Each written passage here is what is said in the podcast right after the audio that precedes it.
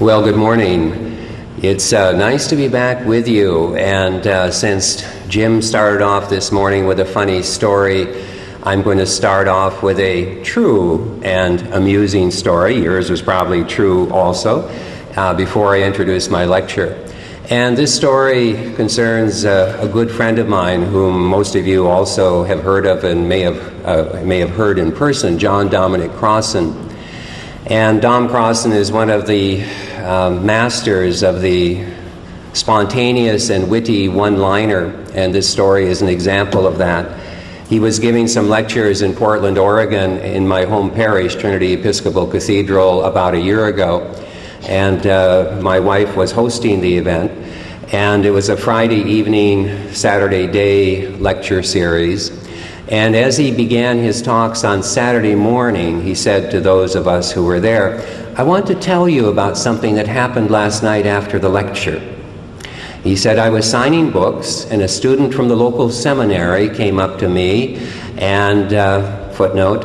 Uh, there's only one seminary in Portland, Oregon. It's Western Conservative Evangelical Baptist Seminary, and, and all of those adjectives are important. And uh, so, so we in the audience knew that, okay, this is a student from a conservative seminary. And uh, uh Dom continued his story. He said, uh, and as I was signing the student's book, the, the student said to me, I told my professor that I was coming to hear you tonight. And my professor said to me, You're going to hear Crossan? Why, he's to the left of Borg. Okay? But now that's not, that's not the punchline yet. the story continues. Uh, so Crossan said, So I said to the student, Please give your professor my best regards and tell him that the real problem is that both Borg and Crossan are to the right of Jesus, and rumor has it that Jesus is to the right of God.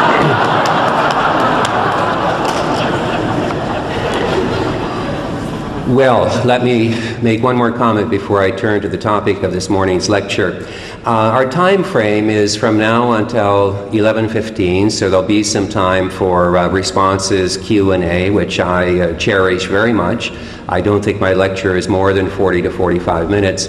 But I need to tell you up front that, 11, that at 11.15 I need to disappear immediately. I have to get to the airport uh, for a flight that leaves uh, very shortly after noon. So I apologize in advance if any of you were hoping to have a word with me right after the lecture. Um, I will.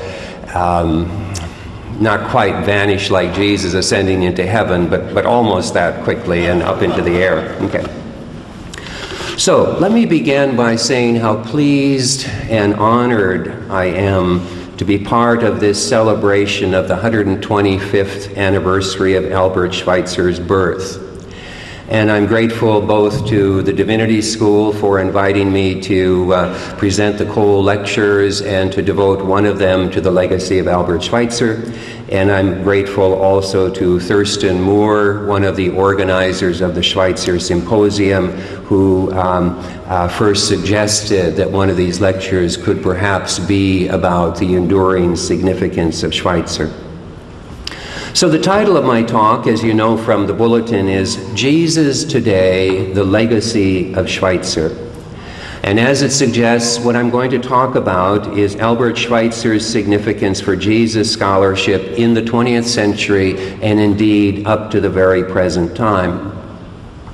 I am a great admirer of Schweitzer. Uh, I honestly don't know how a person could not be.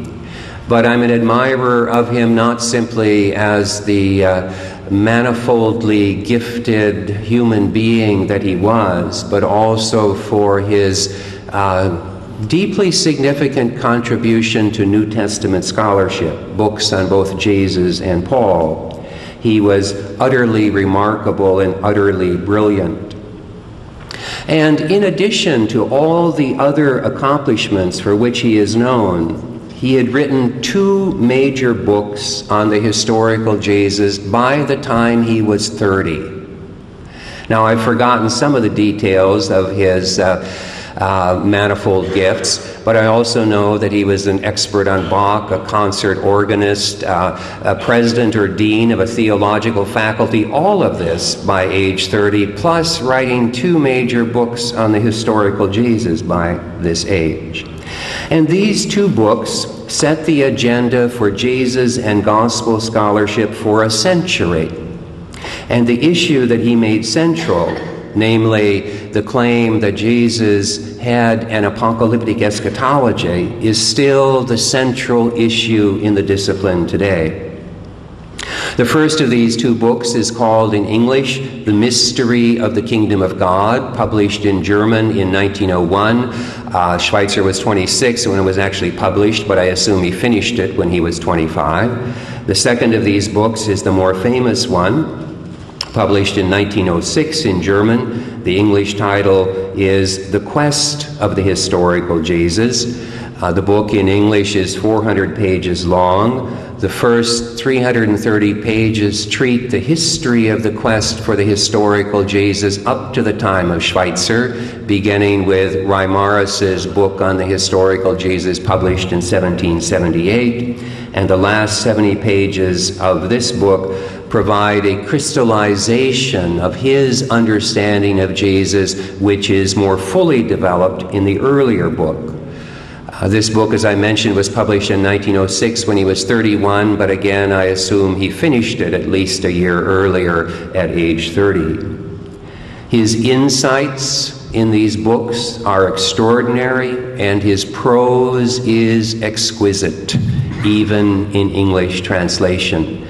I remember still the excitement with which, as a 22 year old, I read The Quest of the Historical Jesus. It kind of blew my mind, to be candid with you, but I found it to be utterly absorbing, and I have taught the book several times in my life as a professor. About the 1906 book, John Hayes says in his Anthology of Jesus Scholarship, I'll tell you when the quotation begins. Hayes wrote, Schweitzer's book on the quest for the historical Jesus is, quote, one of the most influential books of the 20th century, end of quote. Notice he didn't say in theology or in biblical scholarship, but of all books, it is one of the most influential books of the 20th century. And then Hayes continues, quote, Insofar as New Testament scholarship is concerned, it probably has to be classified as the most important work of modern times. End of quote. And again, not to belabor the point, but all of this by the time he was 30. He's a man around whom it is easy to feel humble. So let me now give you a roadmap of what I'm going to talk about in this lecture this morning. There will be three parts. In part one, I'm going to provide a crystallization of Schweitzer's understanding of Jesus, the apocalyptic Jesus. In part two, I will talk about the apocalyptic Jesus in the discipline today, or the issue of apocalyptic eschatology in the discipline today. And then in part three, Schweitzer's Christ mysticism. So I turn to part one Schweitzer's understanding of Jesus. To provide you with two summary phrases to encapsulate his understanding of Jesus, Schweitzer's own phrase is that he sees Jesus within the framework of, quote, thoroughgoing eschatology. It is now more common for scholars to refer to that as apocalyptic eschatology. And to expand that uh, two word phrase slightly with a paragraph summary statement, and then I'll unpack the paragraph summary statement. Schweitzer saw Jesus as follows Jesus expected the supernatural intervention of God in his own time, in his own lifetime, actually. And that meant the imminent coming of the kingdom of God that would bring history as we know it to a close. Jesus expected the end time events of the resurrection of the dead, the last judgment, and the establishment of the everlasting kingdom. And he expected that he himself would be transformed into the apocalyptic Son of Man who would rule over the everlasting kingdom. Now, stated in bare bones fashion like that, the view may seem extraordinary, but it actually accounts for an exceptional amount of material in the Synoptic Gospels. And let me now develop that by elaborating his understanding of Jesus under four points. In shorthand, the four points will be called the expectation, the key, the teachings, and the failure. I begin with the expectation. Schweitzer reconstructed an apocalyptic scenario. That is, a scenario of events that were expected within the Judaism of Jesus' time, according to Schweitzer, a series of events that would usher in, in rough and ready language, the end of the world. Not the dissolution of the uh, physical universe necessarily, but the utter transformation of existence as we know it. The first of the elements in this apocalyptic scenario is that the prophet Elijah would return. The last book of the Hebrew Bible, of the Old Testament, the book of Malachi, speaks of Elijah as the coming one, the one who will come before the great and terrible day of the Lord. And the advent of Elijah would be followed by a period of radical repentance, radical repentance in the face of the imminent coming of the end. And that period of radical repentance would be followed by the uprising of the powers of evil, which would introduce the messianic woes, a period of intense suffering that would precede the coming of the end. And then finally, God would intervene to bring that period of uh, the messianic woes, the tribulation, if you will, to an end by sending the kingdom of God and the Messiah.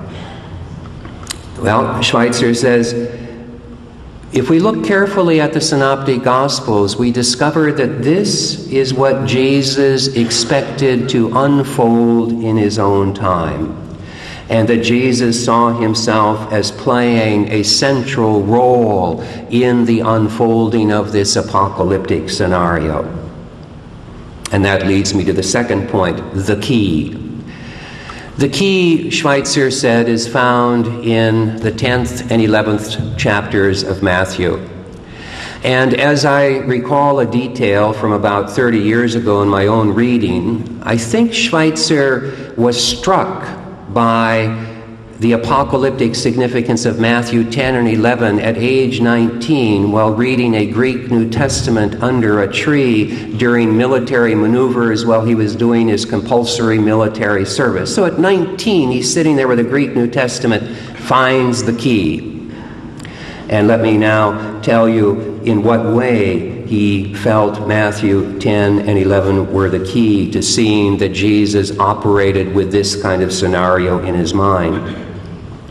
At the beginning of Matthew 10, Jesus sends his disciples out on a mission in the midst of the ministry. And amongst other things, he tells them to proclaim the kingdom of God and he also tells them to go nowhere among the Gentiles, but to go only to the lost sheep of the house of Israel. He also tells them, all of this still in Matthew 10, that they can expect to be persecuted on this mission. And he details to some extent what that persecution will be like. And that warning of persecution climaxes with Matthew 10 23, where Jesus says, Truly I say unto you, you will not have gone through all the towns of Israel before the Son of Man comes. The Son of Man will arrive before you even complete this mission that you are being sent out on in the midst of Jesus' ministry. Uh, the coming Son of Man motif will be crucially important to Schweitzer. This is just one instance of it. Then, in Matthew 11, we are told that messengers come from John the Baptizer, who is now in prison, and the messengers ask Jesus on behalf of John, Are you the one who is to come, or shall we look for another? Now, we have conventionally thought that uh, John's messengers are asking Jesus on behalf of John, Are you the Messiah? Or shall we look for another?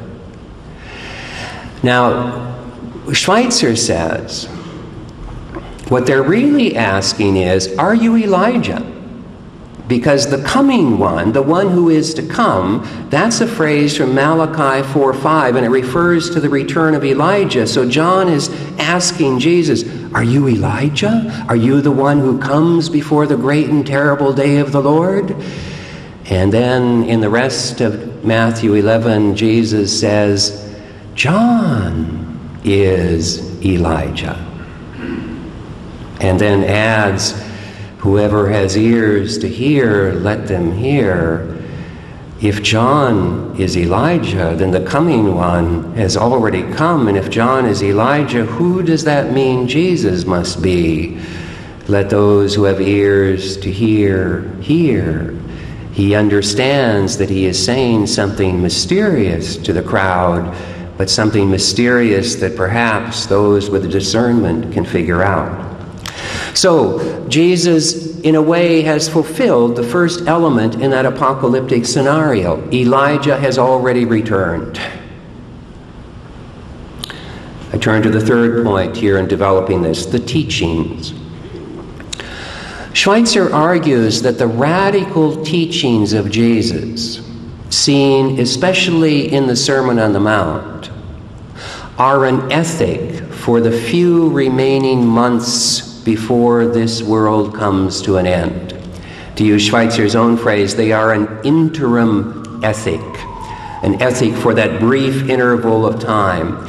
And thus, Schweitzer says, when you read these radical sayings like, sell all that you have and give your money to the poor, leave father and mother behind, turn the other cheek, uh, love your enemies, etc. This is the radical repentance that must precede the coming of the end. And if you really thought that the world had only six months or a year to last, you could live this way.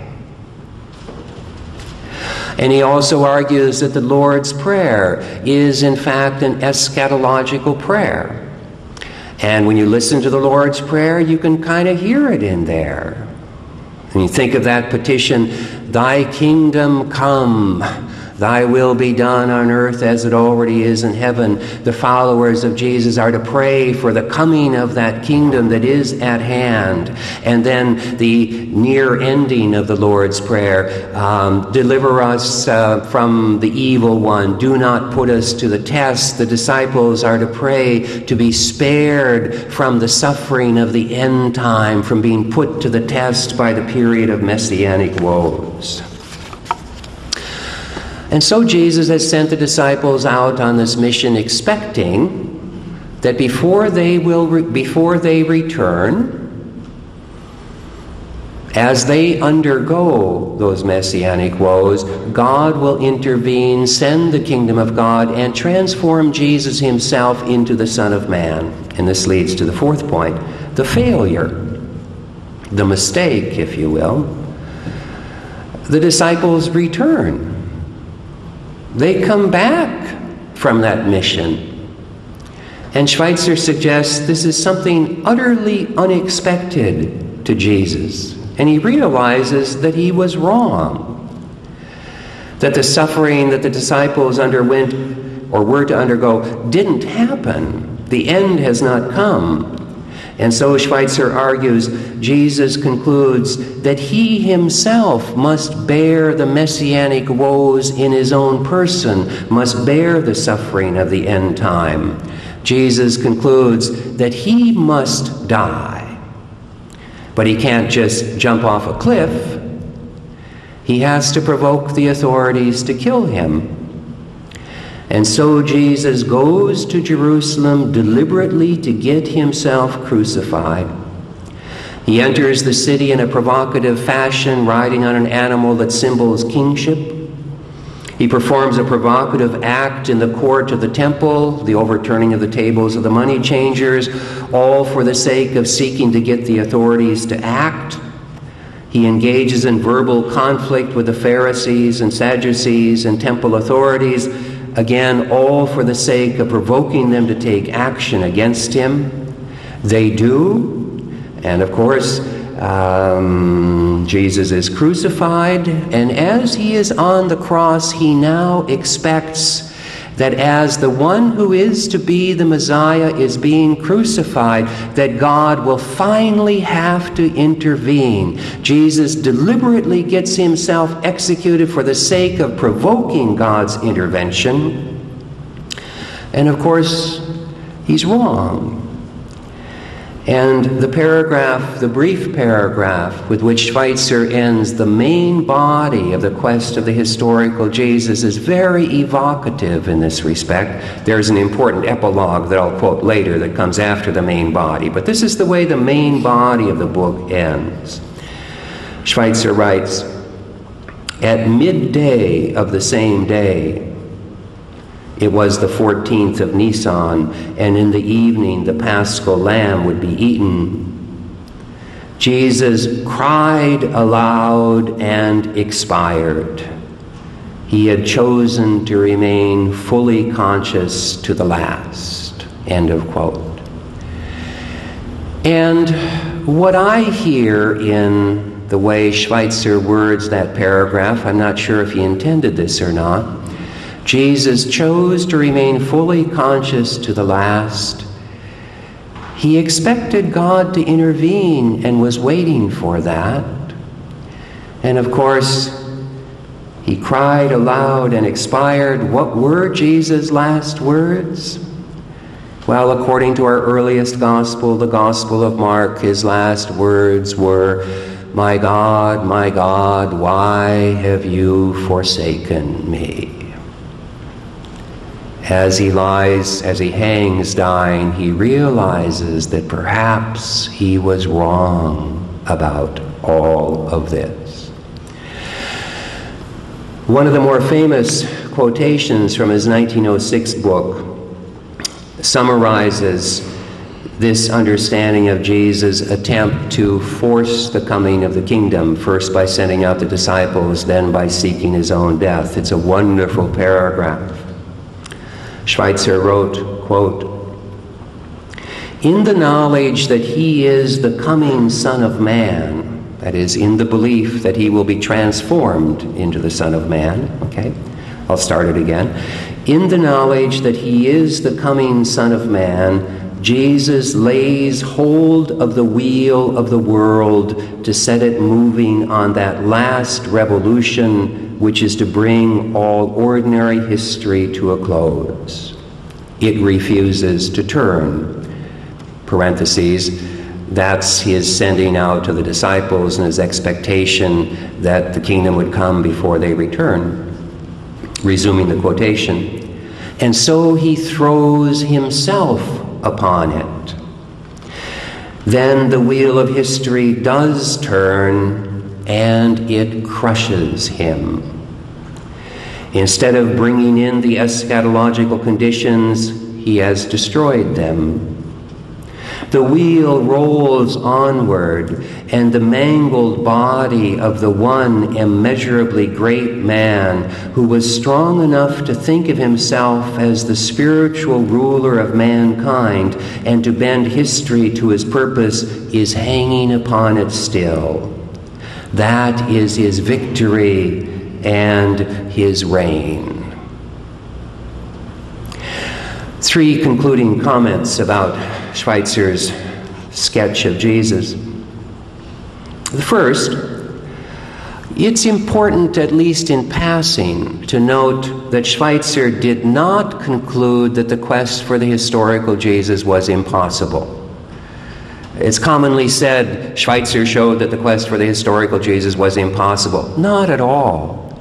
Schweitzer was reasonably confident that we could know something about the historical Jesus, and he was reasonably confident about the probability of his own historical reconstruction of Jesus. So he did not conclude that the quest was impossible, rather, he concluded that it was theologically irrelevant that the Jesus whom we would find would be a stranger to our time, a thoroughly first century person who could not be brought into our time. So, theologically irrelevant, but not historically impossible. Second comment, very important one. One might think that Schweitzer's portrait of Jesus as a mistaken prophet of apocalyptic eschatology and he wasn't just mistaken about some small detail, he was mistaken about the animating vision that drove his life. One might think that that would lead one to conclude that Christianity is founded on a huge mistake. For Schweitzer, not at all. In his own judgment, this is the second point, his portrait does not threaten the truth of Christianity. Rather, for Schweitzer, the Jesus who matters is the living Christ, the spiritual Christ, the risen Christ, the Christ who sent him to Africa, who still lives today. And I'll return to that point in my conclusion. And the third concluding comment, which also serves as the transition to my next sentence, this section. Schweitzer made apocalyptic eschatology central to New Testament scholarship. By mid century, apocalyptic eschatology had become the dominant paradigm for understanding Jesus, the Gospels, and early Christianity. Schweitzer's portrait was trimmed down just a little bit. Scholars no longer spoke with confidence that Jesus sought to compel God to to send the kingdom by getting crucified. Uh, they didn't see quite that level of deliberation in his uh, going to Jerusalem and so forth. But the basic claim that Jesus expected the coming of the Son of Man and the supernatural kingdom of God, if not in his own lifetime, at least in his own generation, became the common property of most New Testament scholars. The apocalyptic paradigm dominated German New Testament scholarship. There was considerable resistance to it in British New Testament scholarship, but because of the influence of German New Testament scholarship in North America, it became the dominant view in North America as well. So I turn to part two Jesus and apocalyptic eschatology today. And here I'm going to develop three brief points. The first is that I want to underline that the mid century consensus has come to an end. I need to qualify that immediately so that I'm not misunderstood. In the last 20 years or so, the mid century uh, consensus that Jesus operated with an apocalyptic eschatology has ceased to be a consensus. Its collapse as a consensus began to become visible in the mid 1980s to a large extent through the work of the Jesus Seminar. But the important clarification is this it's not that apocalyptic eschatology is gone from the discipline, rather, the consensus is no longer a consensus. Instead, the discipline is about evenly divided between scholars who would still argue for apocalyptic eschatology as the paradigm within which to understand Jesus, and scholars who would argue for a non apocalyptic paradigm. And it's very difficult to say whether one or the other of those is in a slight majority. It might be, but what we can say with confidence is that it's a major division within the discipline. My second comment is to say something about why the consensus as a consensus has eroded. The first comment has to do with the undermining of the coming Son of Man sayings in the last 40 years or so amongst Jesus and Gospel scholars.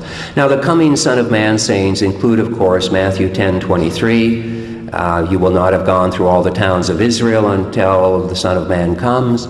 Uh, they also include those passages which speak of the Son of Man coming on the clouds of heaven, uh, with the sun and the moon being darkened and the stars falling from the sky, and the, and the angels gathering the elect from the four corners of the earth. And they also speak of the coming of the Son of Man uh, uh, in judgment and so forth. Okay, those are the coming Son of Man sayings. Now, those sayings are very important as foundational stones for the apocalyptic eschatological paradigm. They're foundational for Schweitzer and for Johannes Weiss before him, and foundational also for the successors of Schweitzer. But beginning in the late 1950s, scholars began to wonder if those sayings really went back to Jesus. Philip Vielhauer wrote an article in the late 1950s arguing that case. Norman Perrin, in his 1967 book, Rediscovering the Teachings of Jesus, made a strong case that the coming Son of Man sayings do not go back to Jesus.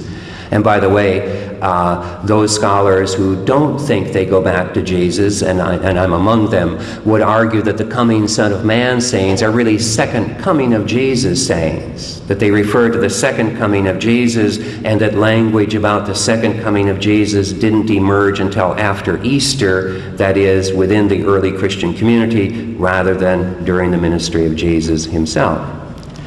Now, something that was overlooked for a couple of decades as those coming Son of Man sayings uh, were increasingly not attributed to Jesus. Namely, if you eliminate the coming Son of Man sayings from the authentic sayings of Jesus, the primary exegetical foundation of the apocalyptic Jesus is gone. Without the coming Son of Man sayings, there are very few texts in the Gospels that require being read within the framework of apocalyptic eschatology. Let me also say, if the coming Son of Man sayings do go back to Jesus, then I think apocalyptic eschatology is right, and I'm wrong. But with those gone, a primary foundation is gone. What is left is a couple of kingdom of God sayings that refer to imminence. There's lots of coming kingdom of God sayings, but it's only if they refer to imminence in a way that implies supernatural intervention that you're back to apocalyptic eschatology. Second reason for the erosion of the consensus has been the emphasis on the wisdom teaching of Jesus in the last 20 to 25 years of scholarship. Now, the wisdom teaching of Jesus it includes the parables of Jesus plus what scholars call the aphorisms, those short, memorable sayings of Jesus, the memorable one liners of Jesus. And during the period of the apocalyptic consensus, not much attention was paid to those, except perhaps to the parables as parables of the coming of the kingdom. And the parables sometimes do have an eschatological referent but it may well be that that eschatological referent of the parables is due to their redaction as well as, rather than it being intrinsically built into the parable. But in any case, in the last 20 years, the wisdom teaching of Jesus has become a major focus of uh, Jesus' research. And the more importance you give to that wisdom teaching, the harder it is to reconcile the image of Jesus that emerges from the wisdom material with the notion that he expected in the near future God to supernaturally intervene. The wisdom teaching of Jesus, I'll put it extremely here, almost has the flavor of the teaching of the Buddha. It's an enlightenment kind of wisdom that's being spoken here to see differently and to the extent that you read this wisdom material that way, it's very hard to put it together with somebody who is saying, oh, and by the way, the judgment is right at hand and you better damn well be ready. I, I, Schweitzer never put it that way. I'm putting it very crudely. Okay? Okay? I mean, to try to reconcile a preacher of apocalyptic eschatology with this world subverting wisdom that we see in the parables and aphorisms of Jesus is difficult. It's not impossible, but it's difficult. Third reason the consensus has eroded uh, is a more political reading of kingdom of God language and of Jesus' mission and message as a whole. And this more political reading is part of the work of a number of scholars, some of whom I mentioned last night. But we're inclined to think that kingdom of God does not so much refer to something that God is going to bring into existence through a supernatural act, but that it is what we might call a theopolitical term, a term that combines theology and politics, religion and politics, and that the natural meaning of the phrase kingdom of God in the Jewish homeland in the first century would have been what life on earth would be like if God were king and Caesar were not king.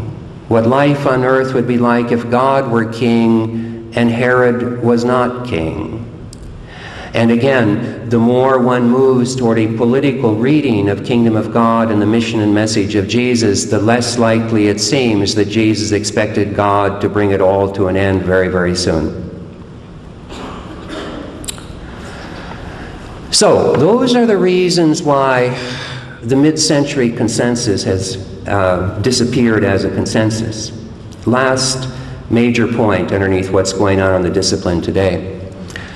The announcement, if you will, that apocalyptic eschatology was no longer the consensus has provoked um, a fairly strong reaction among scholars who are still convinced that apocalyptic eschatology is the most uh, comprehensive paradigm for understanding the mission of Jesus. So there are a number of books now arguing once again for apocalyptic eschatology. This is why I say the discipline is very much divided. The earliest of these books actually preceded the uh, announcement that the consensus is no longer a consensus. It's Ed Sanders' book, Jesus and Judaism, published in 1985. And though Sanders differs in some details from Schweitzer, there is a lot of continuity with Schweitzer's understanding. And there's something very convincing about Ed Sanders' book. This is why it's a difficult time in the discipline, convincing arguments on both sides. Uh, Sanders points out that John the Baptizer had an apocalyptic eschatology, that Paul had an apocalyptic eschatology, and much of the New Testament has an apocalyptic eschatology. Well, if Jesus' own teacher had an apocalyptic eschatology and his followers had an apocalyptic eschatology, what makes more sense than to say that the middle term, Jesus, must have had an apocalyptic eschatology as well?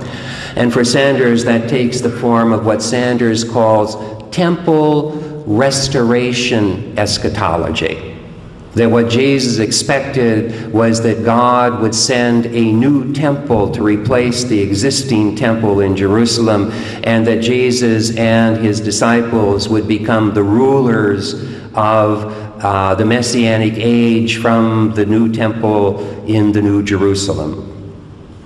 And of course, as for Schweitzer, uh, so also for Sanders, Jesus is uh, simply very wrong about that. Paula Fredriksen, uh, uh formerly a student of Ed Sanders, uh, also argues for apocalyptic eschatology. Uh, John Meier, in his massive two volume, soon to be three volume treatment of the mission and message of Jesus, uh, argues uh, for a both and eschatology that Jesus expected the coming of the kingdom of God in the near future, but also spoke of it as present. So he therefore is arguing for apocalyptic eschatology and also for a present eschatology. And then two very recent books Dale Allison's very fine book, Jesus, millenarian prophet, about two years old now, makes probably the best contemporary case, most thorough contemporary case for apocalyptic eschatology. And Bart Ehrman, a professor at uh, Duke University, has also published a very accessible book on Jesus and eschatology, which basically makes the Schweitzerian case again. And I unfortunately can't recall the title of Bart's book. Ehrman is spelled E H R M A N. It's highly readable, and for me, highly annoying, but that's just because we disagree. Okay, okay, okay. Now, the debate within the discipline, signaled by these books and by the collapse of the consensus, is not so much about the details of individual verses. The debate is really between two competing gestalts. It's a debate between two paradigms, two very different paradigms for trying to make sense of what we find in the Gospels the apocalyptic paradigm and the non apocalyptic paradigm. And because it's a debate between two paradigms, it's a very difficult debate to resolve in any conclusive way. Because your paradigm will, to a large extent, shape what bits of the teachings of Jesus you think are authentic and which ones are the product of the early church, and they'll also shape how you read them. So, what you end up talking about is what are the foundations for each of these alternative paradigms or gestalts, and even then, the debate doesn't move very far toward resolution. In my own case, for example, I would grant that John the Baptizer probably had an apocalyptic eschatology. I would also say there are all kinds of signs in the Gospels that Jesus disagrees with John in some significant ways, and that Jesus' preaching sounds very, very different from what we hear in the little snippets we're given of John the Baptizer's preaching. And I would argue that the uh, apocalyptic eschatology in the Gospels themselves and in Paul is an inference drawn from the resurrection of Jesus, that within the Jewish tradition, resurrection was an end time event. If Jesus has been raised from the dead, then the end must be near. So I see that language about the coming Son of Man to be the expectation of Jesus' return and the notion that the end is at hand to be an inference, once again, drawn from the Easter experience. Well, that's a gestalt. And then there's the opposing gestalt. And it's very, very difficult to resolve a dueling paradigms debate. So let me, for a few minutes, report to you I think, some very creative and provocative suggestions from my colleague John Dominic Crossan. Uh, Dom and I and Steve Patterson and Dale Allison are writing a book together about the debate about apocalyptic eschatology. And I've seen Dom's contribution to the book. And Dom's approach is very interesting. What he says is this he's trying to move the debate forward. And what he says is this, and he's saying this to those who affirm an apocalyptic eschatology. He's saying, Let me for the moment grant that you are right, that Jesus had an apocalyptic eschatology. Now let me ask you to get a little bit more specific. I'm still doing Dom here, okay? Uh, now let me ask you to get a little bit more specific and tell me what kind of apocalyptic eschatology you think Jesus had. And Dom then comes up with six choices. There are six pairs of words, and you, you, uh, uh, uh, you can see these as six spectrums, I suppose. And I won't take too long to do these, okay? But the first question he wants to ask of those who affirm an apocalyptic eschatology for Jesus destructive, apocalyptic, or transformative? That is, are we talking about the destruction of the world here or the transformation of the world? Second pair material transformation or social transformation? Are we talking about grapes as big as basketballs and rivers running with wine? This is biblical imagery. They don't talk about basketballs, but they do talk about big grapes, okay? Okay? That would be material transformation. Are we talking about material transformation or social transformation? Namely, the transformation of the kingdoms of this earth from domination systems into just systems uh, for distributing God's world and so forth. And, and Crossan would say, if you try to imagine the minds of these Jewish apocalypticists, not Jesus himself necessarily now, but these Jewish apocalypticists, if you said, well, are you interested in huge grapes? Or are you interested in the transformation of the structures of society so that they are just and so forth? What of that is negotiable?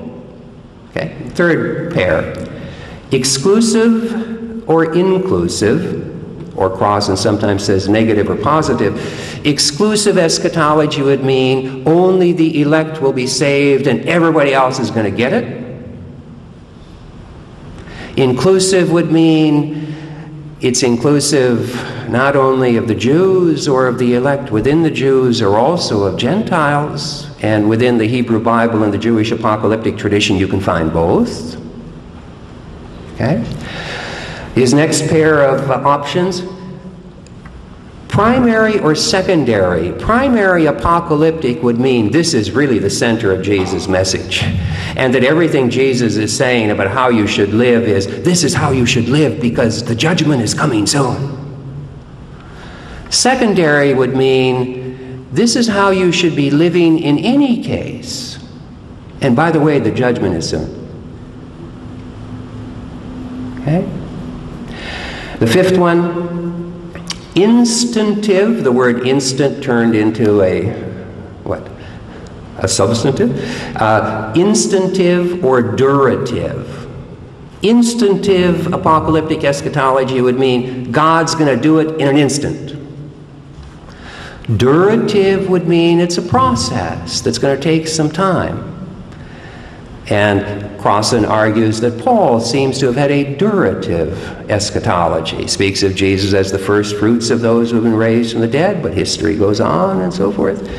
And sixth and finally, if you advocate apocalyptic es- eschatology, are you thinking that the human response is to be passive or active? Or he also puts it as expective or cooperative. And what this pair of choices means passive means we wait for God to do it. We may pray and all of that, but we're waiting for God to do it. Active or cooperative means we are cooperating in the process whereby this comes into existence. Now, Crossan says the debate will get nowhere if it's simply apocalyptic eschatology, not apocalyptic eschatology. We've got to start talking about if apocalyptic eschatology, what kind? And then, of course, his own shrewd strategy here is to the extent that you affirm the second half rather than the first half of each pair of those words, you move more and more toward a socio political reading of apocalyptic language a reading of Apocalyptic that affirms both the continuation and the transformation of the world. So it's shrewd, but I think it's important too. Part three, which is also my conclusion, so even though I'm now at 46 minutes, I think I can do this in five minutes, okay? Schweitzer's Christ mysticism. Whatever the outcome of the debate about Jesus and apocalyptic eschatology, there is a second dimension of Schweitzer's legacy that is vitally important for both New Testament scholarship and the church, namely his Christ mysticism.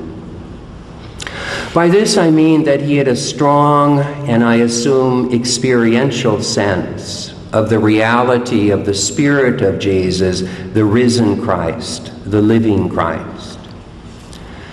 I assume, though I do not know this for sure, but I would be surprised if I'm wrong here. Um, I have not reread him to see if I'm right, but I assume that he was a mystic himself. By mystic, I mean a person who has vivid and typically frequent experiences of the sacred and for a mystic, God is not an article of belief, but an element of experience. For a Christ mystic, the risen Christ is not a doctrine to be believed in, but a reality who is known. And Schweitzer himself affirmed that the truth of Christianity is grounded in this kind of experience of the risen Christ, not in historical knowledge or in doctrinal certitude. Listen to these two brief quotations from the epilogue to the quest of the historical Jesus. And in both quotations, he's contrasting historical knowledge of Jesus with the spiritual Jesus or the spiritual Christ. Schweitzer writes, But the truth is, it is not Jesus as historically known but Jesus as spiritually arisen within people who is significant for our time and can help it. Not the historical Jesus, but the Spirit which goes forth from him and in the spirits of people strives for new influence and rule is that which overcomes the world. And the second quotation makes the same point slightly more compactly. Quote, Jesus means something to our world because a mighty spiritual force, st- force streams forth from him and flows through our time also. This fact can neither be shaken nor confirmed by any historical discovery. It is the solid foundation of Christianity. Schweitzer's awareness of the reality of the risen Christ is an awareness that we very much need in the modern world, the modern church, and in the modern Academy of Religious Studies and Theology. Without a sense of the reality that lies behind the words of the Bible and the words of our doctrines, our beliefs remain hypotheses, and as hypotheses, they aren't all that persuasive. To echo Paul from 1 Corinthians 15, if the risen Christ is not a living reality, our faith is in vain and our preaching is in vain, and we are of all people most to be pitied. Schweitzer knew the living Christ, and in his affirmation of the living Christ lies the future of the church, I think the recovery of spirituality and Christ mysticism and God mysticism. Schweitzer knew the experience that lies at the heart of the Christian life, and that experience leads to a relational vision of the Christian life. As I said last night, it seems to me that the Christian life is not primarily about believing but about a relationship with God as known in Jesus, with the living Christ, with the one who comes to us still today as one unknown. And with those words, I am beginning to allude to the famous paragraph with which Schweitzer ended the epilogue to his book on the quest. It is perhaps the most famous paragraph of 20th century theology, and I'm aware that perhaps half of you could recite it with me so rich and so moving that it has become the text of a Christian hymn. And it goes like this.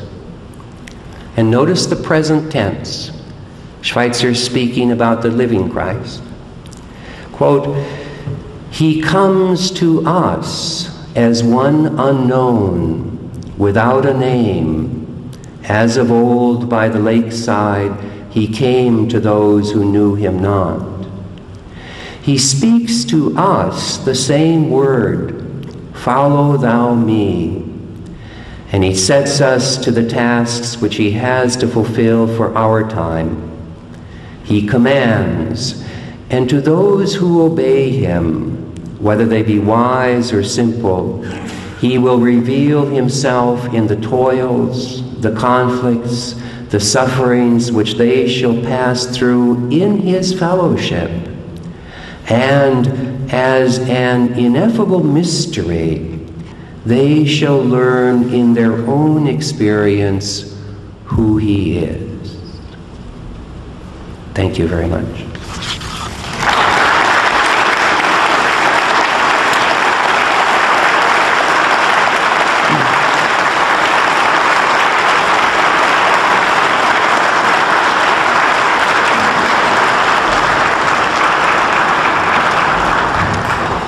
Well, we have about 15 minutes for some uh, comments and questions, and I'm going to suggest that we proceed in the same way as we did last night uh, half a minute or so of silence to just think about what you might want to ask about or comment about.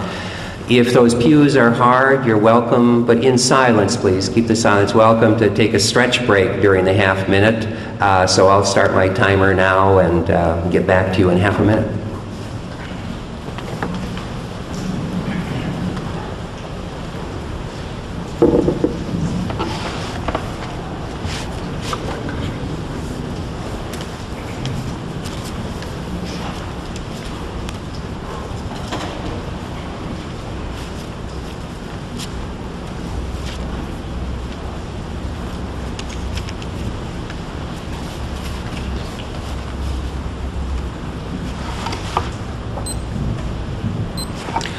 And again, as I did last night, I'll go for um, gender alternation. I almost said alteration, but I think that's a different thing. Okay. So, who would like to get us started with a question or comment? Way in the back on the aisle. Yeah.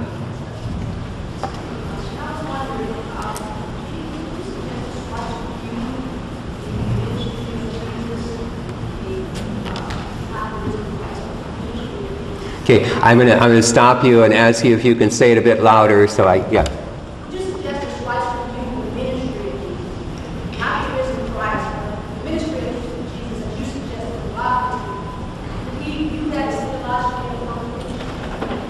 Did he view the ministry of Jesus? Uh, did he view the ministry of Jesus as theologically irrelevant? Inappropriate? Because Jesus was mistaken and so forth? Yeah. Schweitzer obviously admired the historical Jesus greatly, refers to him as the immeasurably great man who dared to try to uh, uh, um, turn history to his own purpose, and so forth and so forth. Um, and I, I see Schweitzer himself in his subsequent life living out a fair amount of the radical ethic of Jesus. So I guess I'm stumbling around here, not being sure what Schweitzer would say about um, uh, whether what Jesus was doing during his lifetime was inappropriate or even irrelevant to us because of his being mistaken about such a foundational thing. Uh, I think logically, it would follow that much of the teaching of Jesus becomes irrelevant because of its being grounded in this mistake. That would not be true for all people who affirm an apocalyptic eschatology, but for Schweitzer, the Sermon on the Mount is an interim ethic. Well, what if the interim becomes 2,000 years? What happens to it? I mean, that's your question, I know. And I'm, I'm, I'm honestly not sure what he would say, so I'll let it go with that. Okay? A man's question? Okay, uh, over here.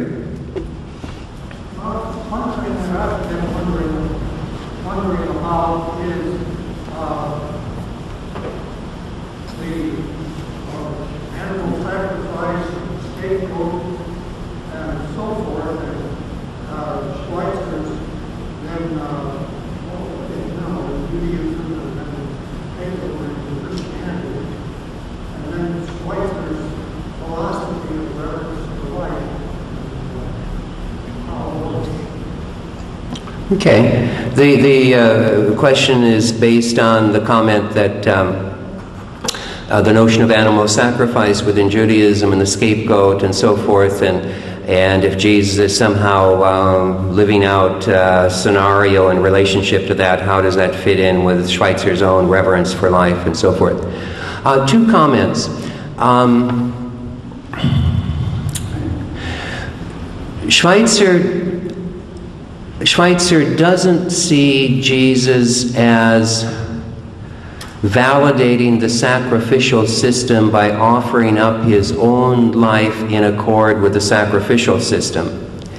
He sees Jesus as living out an apocalyptic scenario in which the righteous must suffer before God will send the end. So even though you could make the move from Jesus deliberately intending his own death as a way of bringing in the kingdom to Jesus seeing his own death as having salvific significance. You could make that move. That's not really how Schweitzer is doing it. So there is no validation of the sacrificial system as such in Schweitzer's understanding of what Jesus was up to. Uh, so uh, I think Schweitzer could put together his portrait of Jesus very, very nicely with his subsequent uh, uh philosophy of reverence for life, uh, which extended down to, I don't know, all life forms, insect world, uh, maybe even, I think, the germ world. I'm not so sure about that, but it's very thoroughgoing. Okay? There was a woman's question over here? Yes.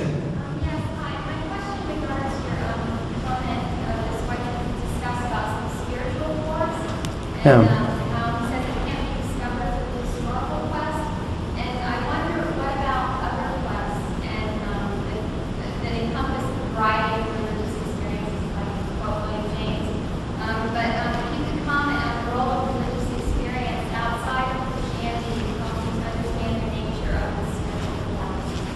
Okay. Could I comment on religious experience outside of Christianity in relationship to uh, uh, the spiritual life, basically? Spiritual force. Yeah. Yeah. Yeah. Okay. Um, again, speaking quite compactly, I'm persuaded myself that God or the sacred or the spirit and I use those terms interchangeably and use them comprehensively enough to include the Buddhist notion of no thingness. Okay?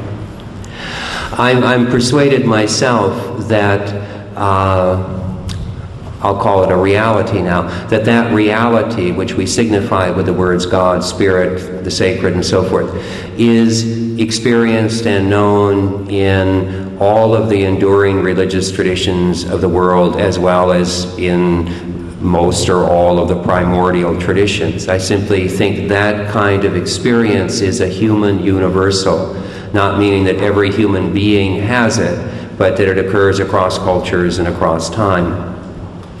And I also, myself, think that that experience is the core of every enduring religious tradition.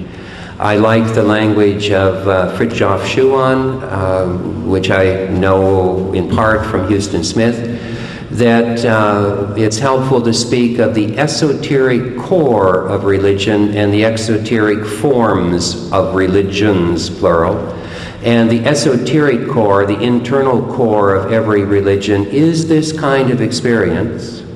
And then the religious traditions themselves are, the external forms, the exoteric forms, and the external forms are as different as the cultures within which each of the major religious traditions originate. To do that one other way, uh, this last winter at Oregon State University, uh, there was a conference, God at 2000, that was downlinked by satellite television around the country, so some of you may have seen it or parts of it. And one of the things that I was most struck by is that we had speakers from the three Western religious traditions uh, Judaism, Islam, and Christianity.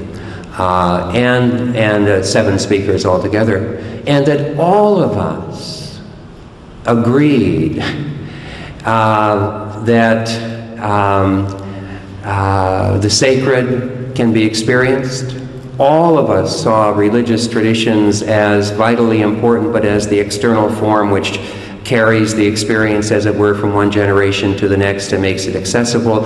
And all of us agreed that the fruit of this kind of experience is a greater passion for compassion and justice, which is another way of saying, I think the kind of experience that Schweitzer is talking about and, and that I'm talking about is at the heart of all of the living religious traditions. Okay? Yes, please. Would you t- uh, tell them there are events through Sunday?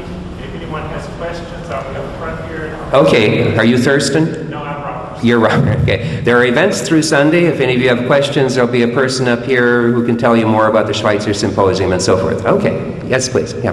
Uh, in light of, based on your view of Jesus, uh, what do you see as the place of the Sermon on the Mount, radical ethic, uh, for contemporary today? Okay. Question is based on how I see Jesus. How do I see the Sermon on the Mount, uh, the role of the radical ethic that we see in Jesus, and so forth? Um, I, I, see the Sermon on the Mount, of course, as a uh, uh, collection pulled together by the author of Matthew's Gospel of individual sayings that were spoken many times in many different contexts and so forth. And I find um, uh, a real generalization here, but again, for reasons of economy of time, I'll go this way. I find uh, the radical teaching of Jesus to be about primarily two matters, it seems to me. One is they are invitations to a radical centering in God and not in tradition or convention or culture. And still, under that first point, they are invitations to a radically new way of seeing. Uh, new, not in the sense that nobody before Jesus had ever talked that way, but new compared to convention, to an enlightenment way of seeing, if you will. And then the other major theme of the radical sayings is um, uh, a radical critique of, uh, like I think Jesus' sayings about wealth. If we individualize those sayings and start thinking of them as spoken to middle class and upper middle class people in our own time, I think we rip them out of their historical context. I'm not just trying to get myself and us off the hook, I trust, but I see those as uh, indictments of the wealthy elites who are at the top of the domination system of Jesus' time. So I see the sayings about poverty and riches and so forth very often to have that political edge to them. And uh, uh, so I think the, the radical sayings have both that wisdom, perception, centering in the spirit edge, and also, let's call it a prophetic edge to them and thus I would see them as uh, being of uh, continuing relevance to our time. I think those remain uh, the, the central issues in human condition, in human life, the issues of blindness and seeing, the issues of bondage and liberation, of oppression and deliverance from oppression, and so forth. So, okay, time for one more, maybe. Uh, ideally, a woman's question or comment, and. Let's see. Uh, uh, I'll, I'll, I'll, I'll, go to you. Yep. Mm-hmm. What would Schweitzer do with the Dead Sea Scrolls and the whole idea of the Essene? Okay, what would Schweitzer do with the Dead Sea Scrolls and the whole idea of the Essene community? One of those hypothetical questions, of course. Um, though obviously the Dead Sea Scrolls were discovered before he died, I don't know if he ever said anything about them. I think he would, you know, um, I imagine that he would find, well, let me put it this way the, the community that produced the Dead Sea Scrolls had a strongly developed apocalyptic eschatology. Uh, they really did expect uh, the kind of thing that Schweitzer was talking about. Um, uh, and it'd be interesting to run Dom Crossan's six choices through what we know about the eschatology of the Dead Sea Scrolls community. Uh, there'd be differences between them and how Schweitzer sees Jesus, but I think Schweitzer would find in uh, the Dead Sea Scrolls confirmation that apocalyptic eschatology was widespread um, and important in the Jewish social world of the first century. Since that was so brief, I will do one more. Okay, but I would love, okay, we'll go to you. Yeah.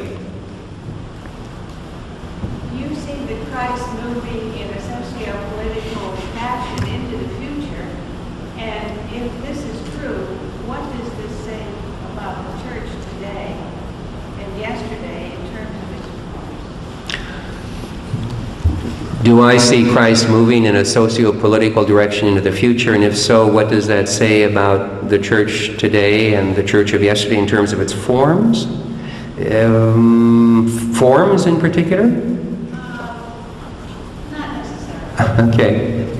Yeah, yeah. Okay, again, big subject. I'll try to make a compact response. Uh, I think that much of, um, I'm going to say Western Christianity, but it probably applies to Eastern Christianity as well. I think there has been, and I know it's almost cliched to say this, a Constantinian captivity of the church for 1500 years or so. And by that I simply mean uh, the accommodation of Christianity to dominant culture. And that this has resulted in, to a large extent, an individualization of Christianity and the transformation of Christianity into a religion that is concerned primarily with the afterlife. So that Christianity and conventional dominant culture can go hand in hand. Okay? With uh, the collapse of Christendom, by the way, that wedding between Christianity and dominant culture is conventionally called Christendom. Christendom has come to an end sometime in the last half century. In Europe, it ended before then. Uh, but with the ending of that cultural expectation that everybody would be part of a church or part of some religious community, Christendom has come to an end.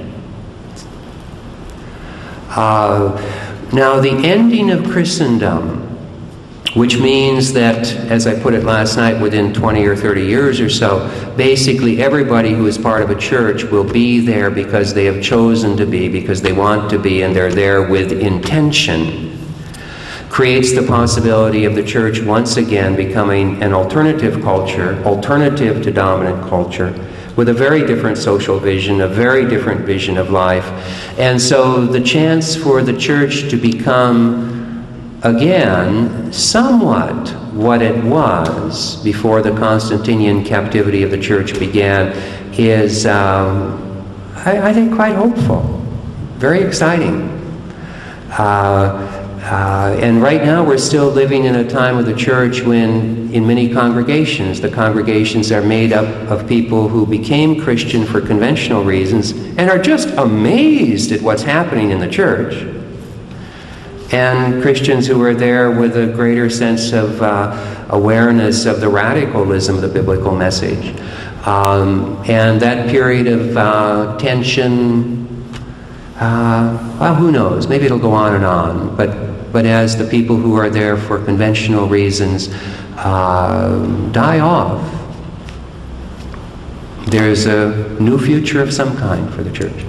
Well, uh, let me uh, again thank you for your attentiveness, your involvement here. I want you to take very seriously that you chose to spend two periods of time listening to talks about Jesus. That says something very good about you, I think. And it says something about how seriously you're taking your own spiritual journey. So I encourage you to take that with you in case it hasn't occurred to you to think of it that way. Thank you again.